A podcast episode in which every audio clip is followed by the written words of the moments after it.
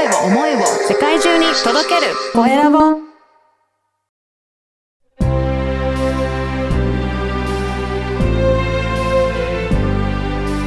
経営者の志こんにちは、コエラボの岡田です。今回は、障害者雇用トータルアドバイザーの木下文子さんにお話を伺いたいと思います。木下さん、よろしくお願いします。よろしくお願いいたします。まずは自己紹介からお願いいたします。はい。えー、ただいまご紹介いただいたようにですね、障害者雇用トータルアドバイザーとして活動しております、木下文彦と申します。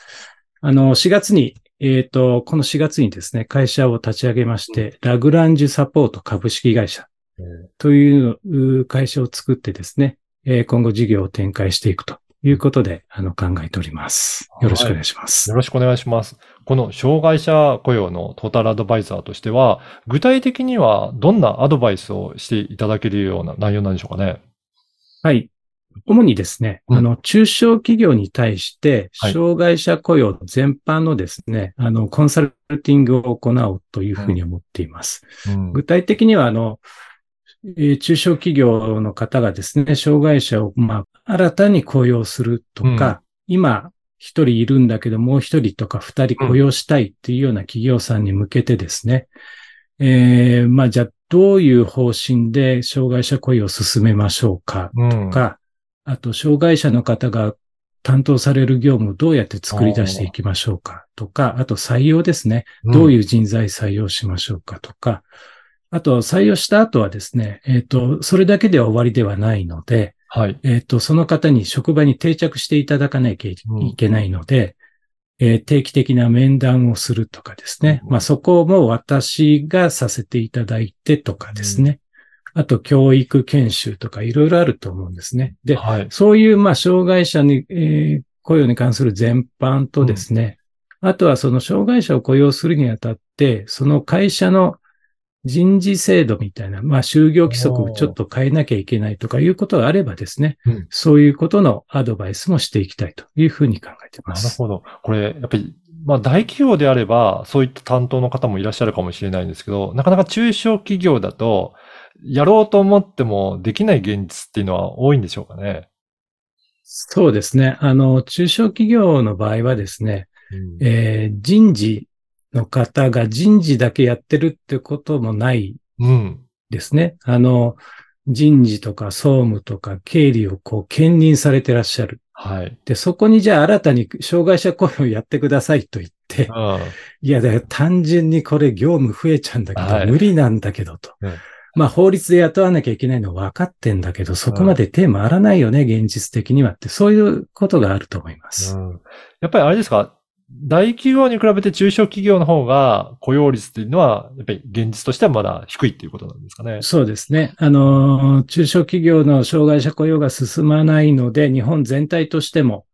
えー現在法定雇用率2.3%ですけれども、うん昨年の6月時点で2.25%、おー0.05%ですね、足りないんですよねう。んだからやはり、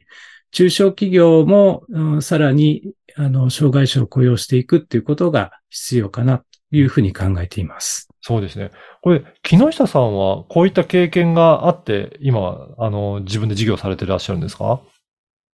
はい。あの、3月まで勤めていましたんで、そこで、あの、私は、えっ、と、人事部の障害者雇用部門の責任者としてですね、まあ実際の実務をしておりました。はいうんただ、それ以前はですね、あの、ずっと営業とあ、か、そうなんですねまあ人事、人事は関係ないことをずっとやってたんですけどもね。はい。じゃあ、そういった突然役所役割として、えー与えられて、はいまあ、一からじゃあ学んでいかれて、ご自身で経験をはい積んでいってっていうことなんですか？そうですね。はい。ですので、あの、特に私も、えっと、障害者雇用部門に行くまでって、障害とか障害者、まあ、障害者の方とこう、お話ししたこともなかったんですよね。うん。なので、特に中小企業の方もそういう方がほとんどだと思いますので、はい。そういう方のお気持ちも、うんあの、わかるんですね。うん。うん。あの、頭ではこういろいろ考えて分かってるんだけど、うんいや、実際どうすればいいんだっけっていうところの、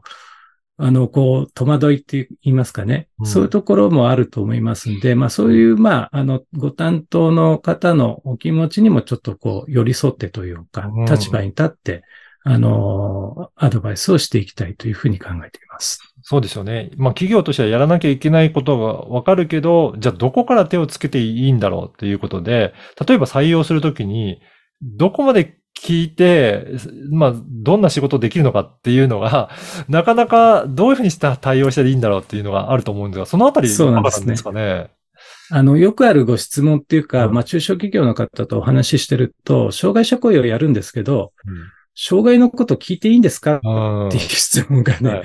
え、えって、いや、だって障害者雇用するんでしょっていうところなんですけど、まあ、どこまで聞いていいかわからないんですよね。で、私は会社で採用もやっていましたので、その時は、あの、障害を持ってる方にですね、まあ、会社は、あの、合理的配慮っていうのをしなければいけないんですよね。あの、その方の特性、障害特性にあって、あった配慮をこうしなきゃ、配慮って言っても措置ですけどね。うんをしなきゃいけないんで、そのためにはどういう障害があって、うんどういう場面でその障害の特性が強く出るのかとかうんいう、えーまたそれをリカバリーする方法はご自分で分かっていらっしゃるのかとか、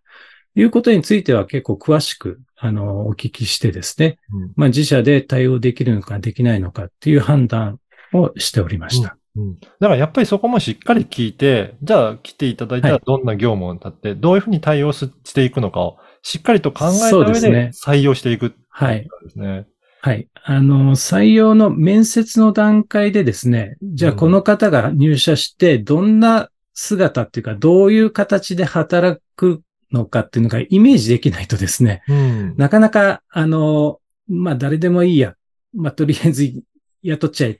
ていうんでは、あの、まあ、企業もそうですけれども、まあ、障害者ご本人もうんお互いが不幸になってしまうなっていうことを感じております。うん。だからそういったところも、木下さんにお願いするといろいろサポートをいただいて、障害者を雇用できるような、えーそうですね。まあことをやっていただけるっていうことですね。。はいい。あの、実際にじゃあ応募の書類の見方であるとか、うんそのポイントですね。うんもう含めて、あと面接で注意しなきゃいけないようなところはいについてもですね、具体例でアドバイスすることができます。なるほど。いや、この番組は経営者の志という番組ですので、ぜひ木下さんの志についても教えていただけるでしょうか？はい。はい。あの、私はですね、えっ、と、障害者雇用をやっておりまして、あの、強く感じたことがあるんですよね。それは、あの、障害持っていてもですね、うんあの、きちんとその職場の環境が整えばですね、あの、皆さん実力発揮できるんですよ。うん。なので、あの、そういうような職場を作っていきたいっていうことと、あと、障害を持ってる方とか、障害を持ってないに、あるなしに関わらずですね、あの、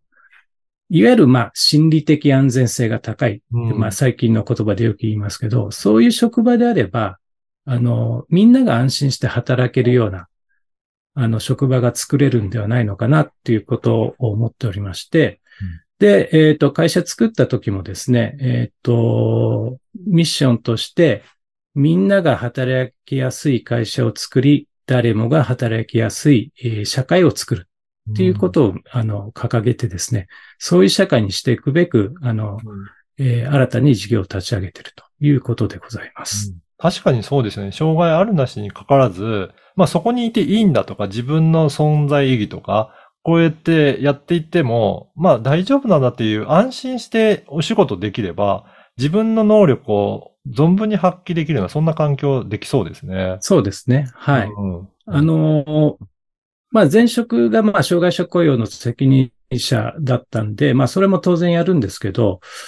それをやっていく中でですね、私思ったのは、ずっと営業長かったものですから、はい。あの、新卒の人をこう戦力化するっていうか、まあ、うんあの、私の課に配属されて、課長として戦力にしろ、みたいな形で言われたときに、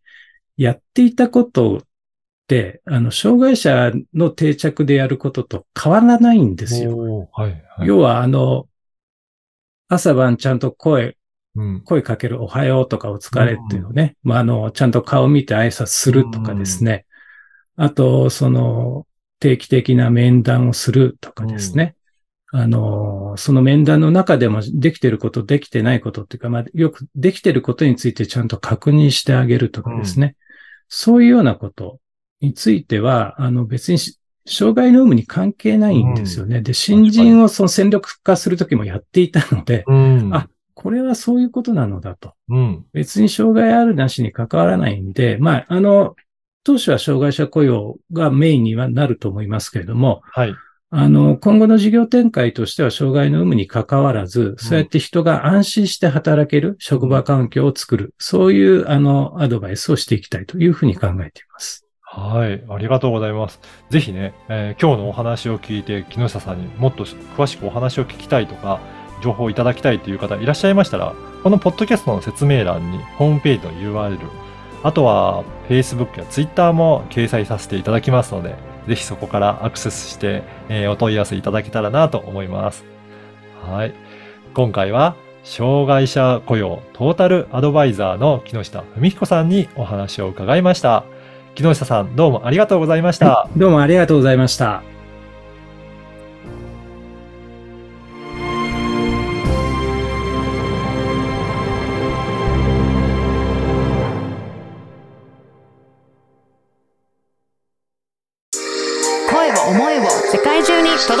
声